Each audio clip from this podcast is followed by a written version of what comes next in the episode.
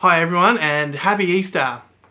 I'm filming this message to you on Wednesday, the 8th of April, but by the time you watch it, it'll be Friday, the 10th of April 2020, which of course is Good Friday. And Good Friday is a really special day in the calendar year. I think that's true no matter who you are. Maybe today's a day where you normally look forward to getting away, going camping, or going to the shack Maybe you look forward to watching the Good Friday footy match. Or maybe you just love Good Friday because it marks the start of an extra long weekend where you get to spend time with family and friends. But this year, of course, things are different. This year, we're living in a time of unprecedented challenge because of the coronavirus, and so many of the things that we're used to doing at Easter we can't do this year. And that brings with it a genuine measure of sadness and loss. There's no doubt about it, we're living through a really significant moment in history. And in decades to come, both us and the generations that come after us will look back and recognize that this moment in history was a time that shook the world up it is a significant moment in history, but it pales in comparison to the most significant moment in history this world has ever known. A moment in time on which the whole history of the world turned. And that's the moment that Jesus, that great person of history, was hung on a cross to die for our sins. And what a terrible and tragic and cruel moment that was. The sinless Son of God, a man full of grace and truth and love, was hated, betrayed, falsely accused, beaten, mocked. He endured ridicule and shame.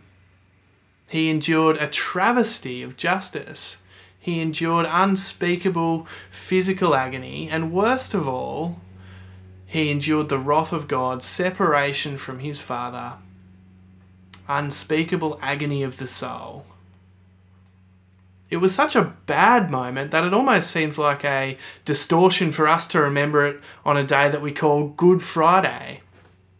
You can imagine Jesus' followers on that first Friday afternoon. They were scattered, and fearful and heartbroken. Surely Jesus dying wasn't part of the plan. But of course, looking back, we know that it was all part of the plan. Speaking to Jewish crowds on the day of Pentecost, the Apostle Peter said this about Jesus. He said, This man was handed over to you by God's deliberate plan and foreknowledge, and you, with the help of wicked men, put him to death by nailing him to the cross. The worst of all injustices, that terrible moment in history, was something that happened according to God's deliberate plan and foreknowledge. And God used that moment for good. He used that moment of the cross according to His plan to bring about salvation for you and me and for billions of others throughout history who have believed. He used that moment to bring about atonement and forgiveness of sins.